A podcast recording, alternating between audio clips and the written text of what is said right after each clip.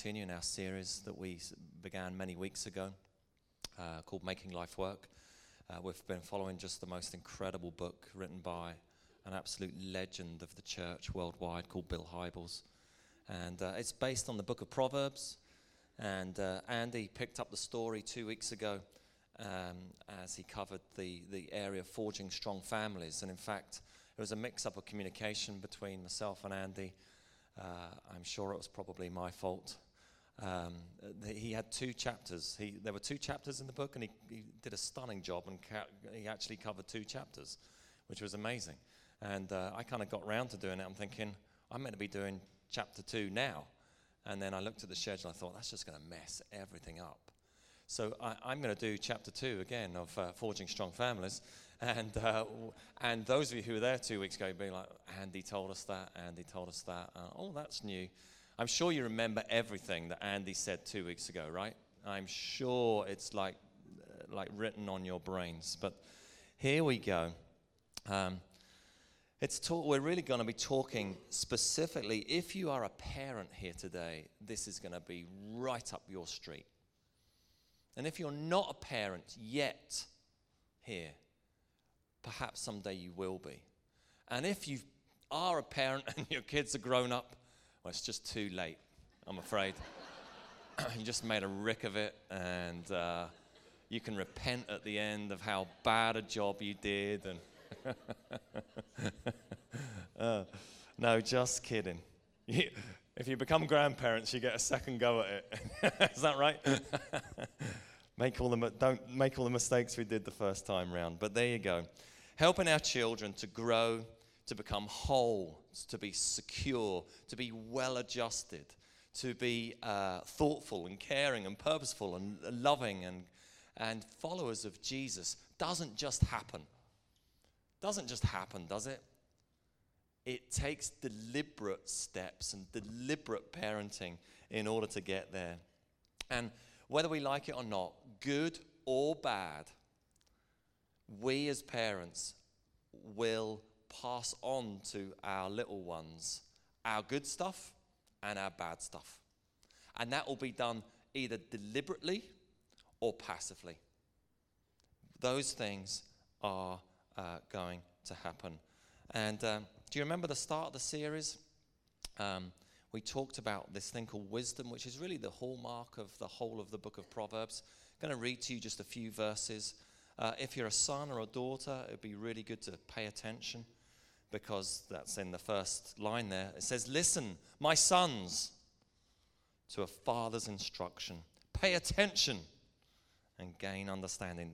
You've all got off your smartphones right now, those of you uh, who are on the smartphones. You're now paying attention. I hope. I'm not even going to look up and check. And gain understanding. I give you sound learning. So do not forsake my teaching. this is brilliant. For I too was a son to my father, still tender and cherished by my mother. Then he taught me, and he said to me, Take hold of my words with all your heart, keep my commands, and you will live. Get wisdom. Oh boy, if we could just stop there. Get wisdom. Get understanding. Do not forget my words or turn away from them. Do not forsake wisdom, and she, that is wisdom, will protect you. Love her, that's wisdom, and she will watch over you. The beginning of wisdom is this get wisdom. Though it cost all you have, get understanding.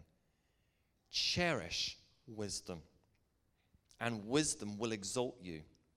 Embrace wisdom, and wisdom will honor you. She will give you a garland to grace your head and present you with a glorious crown. Listen, my son, accept what I say, and the years of your life will be many. I instruct you in the way of wisdom and lead you along straight paths. Get wisdom. Be wise. Make wise decisions. Make life giving choices. Friday Church, we've been uh, exploring life giving choices and just talking about those things. And it's been really, really exciting and really, really helpful. But those of us who are parents, let's help us. Let's help our children to make good decisions. Let's empower them. Let's give them the tools. Let's correct them. Let's instruct them. Let's advise them. Let's be super, super involved in areas and aspects of their lives that they would navigate life, which is, which is upon them and is coming to them. That when push comes to shove and we're not around and there's temptation in their way, they choose the right decision the right decision that's going to lead to life and not the poor decision that's going to get them into bother. Get wisdom. And us as parents, uh, two things I want to talk about. The first one is this that we are to love and provide limits. Love and limits. Proverbs 23, 24, and 5 says, The father of a righteous child has great joy a man who fathers a wise son rejoices in him. May your father and mother rejoice. May she who gave you birth be joyful. Make no mistake, children are a gift from God. They are a gift to us. And they should be prized and they should be cherished and they should be loved. They should know the love through the words, through our actions, through everything like they know the air that they breathe. Perhaps you've heard this week, um, it made the news here in Northern Ireland. Uh, young people, uh, a really significantly high percentage of young people growing up here in Northern Ireland who are wrestling with some kind of mental health um, issue of some kind. It was a really alarming number, and I was like, oh my goodness. That's, that's really, really tough. And there are lots of reasons as to why that is. And I'm not going to go into all the different reasons. I'm sure many of you intelligently can think of some yourselves. But it just, for me, underlined the importance of good, solid, loving parenting for our young people. We, as mums and dads, are the most important people in the lives of our children. They should know that they're loved, they should know that they're cared for. But they should also know that there are limits. Uh, Proverbs writers uh, doesn't always go into sentimentality, and uh, there's, a, there's another side to our innocent wee cherubs, our little bundles of joy that can do no wrong. You remember as toddlers, I'm looking at a toddler right here, right now on the lap of a dad. Probably can't speak quite yet, not just yet, maybe a few little babbling words. But I bet right now knows when you say no. Right? Are you looking at me right now? This is brilliant. Exhibit A, second row. This is fantastic. It's all in the notes, you know. And, uh, you know, going towards something of some harm and you're like, no. And they turn around and look at you innocently. And they know the tone and they know the face. And they go and do it anyway. right? We've all been there. What's the challenge? Folly is the challenge. Remember that word from a few weeks ago? Folly, foolishness. Folly is bound up in the heart of a child, but the rod of discipline will drive it far away. For centuries, there's been this philosophical debate about, you know, children, are they born good and they just learn badness from the world or from parents? Or is it just inherent? And I think that this verse makes it really clear, biblically speaking. It's just within us, isn't it? We're born, sadly, with mischievous. We're born with this, we want to do it our way. Don't we? Boy, as adults, we're still learning that. I want to do it my way. The old Frank Sinatra want to do it my way.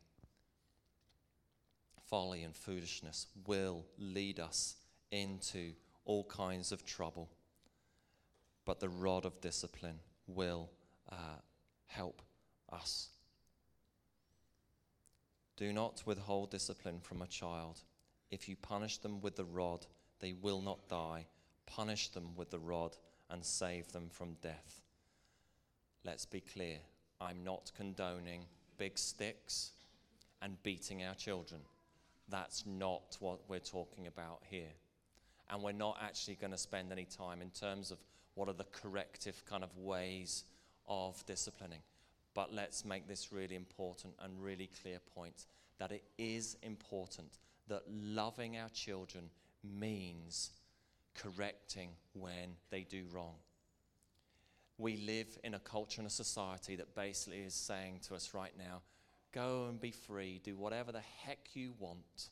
The world is your oyster, there are no limitations. Go and enjoy yourselves. And actually, it's really clear from the book there are boundaries. Do not eat from the tree of knowledge. Have everything else, but don't eat from the tree. And we step out of God's boundaries and we pay the penalty. As parents, we must be empowering our children to be making good decisions, right decisions. Why? Because we want to protect them from a world of pain and a world of hurt and a, and, and a world of heartache and suffering. Wisdom will teach them that, but we must correct along the way. Love and limits. But it is hard to get the balance, isn't it? Especially as our young people, as our children become young people and what have you. It's about give and take. It's about offering a sense of trust and uh, giving that away. Children will be children, and sometimes we need to give them some leeway. When is it important? When do we say that behavior crosses the line? It must be dealt with. When do we intervene in our children's decision making in order to protect them from harmful, destructive decisions? And when do we step back and let them learn life's harsh realities? When do we comfort tenderly and when do we correct forcefully? When do we encourage and when do we warn? When do we give advice and when do we listen? When do we do which? It's not easy. It's a real challenge. And very often, we get our decisions from being on our knees, seeking the Lord and seeking the Holy Spirit. Love and limits. The second thing I want to talk about is competence and confidence as parents to our children, that we would be instilling a sense of competency and confidence in them. Proverbs 22 6 says, Start children off on the way they should go, and even when they are old, they will not turn from it. There's two, le- two levels to the meaning of this proverb. The first is obvious, really. It's uh, simply teach our children certain things when they're young, and they're likely to do them when they're older. You know, so if you want them to tell the truth, if you want them to be compassionate, if you want them to be kind, diligent, hardworking, responsible, blah, blah, blah, blah, blah, teach them when they're young, and they're much more likely to do it when they're older. Likewise, if we want our young people to be passionate followers of, followers of Jesus, as parents, we need to model it to our children. That we need them to catch us reading our Bibles at home. We need them to catch us walking in the room when we're praying together or whatever it might be. They need to see us actively uh, attending church, attending groups, serving, giving, whatever it might be. That we are laying down our lives for the sake of other people as we model that to them, it's not a sure way that they'll catch it themselves, but they're much more likely to catch it themselves. Start them off, and in the days of their adulthood, we hope that that would be the case for them also. Where are we? Secondly, though, it's important that we spot and see and recognize what they're made for. What are our children's strengths? What are their weaknesses? What are they called to and for and made for? It's a question that we ask ourselves often in Vineyard, isn't it? We often say, What is God on you to do? What is it that you're made for? What is it that you're intended for? And many of us, of adults, we still haven't quite figured it out ourselves. But part of being a parent is actually spotting and realizing and seeing, Flip, you're really good at that. You seem to be really interested in that and helping empower them towards a lifetime of what they're made for. Because here's the thing each and every human being is made for something and meant for something. And God has ordained that upon that individual. And very often, it's the enemy that wants to rob, kill, and destroy, and does it at an early age. We live in a really cynical world. We live in a culture and a society where put downs are all the time. No wonder, actually, maybe I just offer this as a, a reason why our mental well being is not so great. When we speak ill of one another, where we constantly seem to put people down. And adults, we can be the same. I was uh, talking to a friend of mine. Some of you will know him. I don't mind quoting him. He won't mind. Alistair Bennett. He's a teacher in this fine school. I was uh, talking to him the other day, and we were talking about this very thing. And we we're talking about how young people, and he notices it lots from teaching here, and I, I remember it too, how young people especially just, just say things to we, towards each other all the time that is just put downs. Things that are said that is that all in the name of banter. Oh, it's just banter. It's just a bit of fun. And actually, it is. It is fun. And I watch it and I hear it and I listen to it and I can see slightly the funny side of it. And here's the thing hear me, hear me really clearly. I'm all for a bit of banter. I'm all for a bit of taking the mick out of each other and what have you, and it's fun. But actually, so much of it I listen to amongst young people and adults, which I think goes way above the mark. And it's put downs. And actually, what I then see is our young people not striving to be good at anything. Why? Because they're so afraid of looking good because their friends are going to shoot them down. They're so afraid of reaching for something because if they actually reach for something and they don't quite make it, they're going to get shot down. And you see how it works? And so much of that is the enemy. The enemy just comes to rob, kill, and destroy. Instead of saying, You are absolutely fantastic at that. And we need to, I think, actually have a real hard look at the way in which we connect and interact with one another. I was at a family wedding uh, during the week, and uh, I don't want to embarrass my boys, but they're here anyway. I said to them, See, as we're going to this wedding today, you look fantastic in your nice suit, and you've got your hair all done nicely, and what have you. I said, See, today, when you see uh, a lady or a girl, someone, pay them some respect and tell them how well they're looking. They'll love you for it. that was actually part of my motivation. It's just uh, pay them a compliment. Tell them they look lovely. Tell them their hair looks nice or whatever it might be. It is my job to instill dignity and respect that my boys will treat women with dignity and respect and with honor. And we must do the same. A counter-cultural behavior is to speak words of life to each other, is to rewrite the story of people.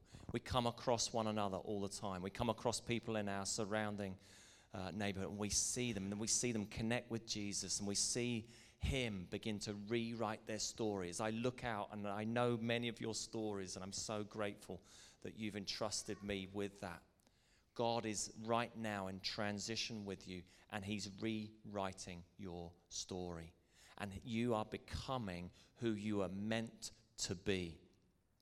And when you act and when you fulfill what you're meant to be, you come alive. You come alive because He's in you, working in you. And so let's be cautious with our words in the way in which we speak, in the way in which we speak towards one another. As parents, we must be digging for the gold and looking and praying for our children, saying, God, what is on such and such to do? Here's some questions you might want to ask them or think about. What does my child enjoy doing? What subjects at school do they take a keen interest in? What do you tell them, or, what do they tell you uh, when you've got some time together?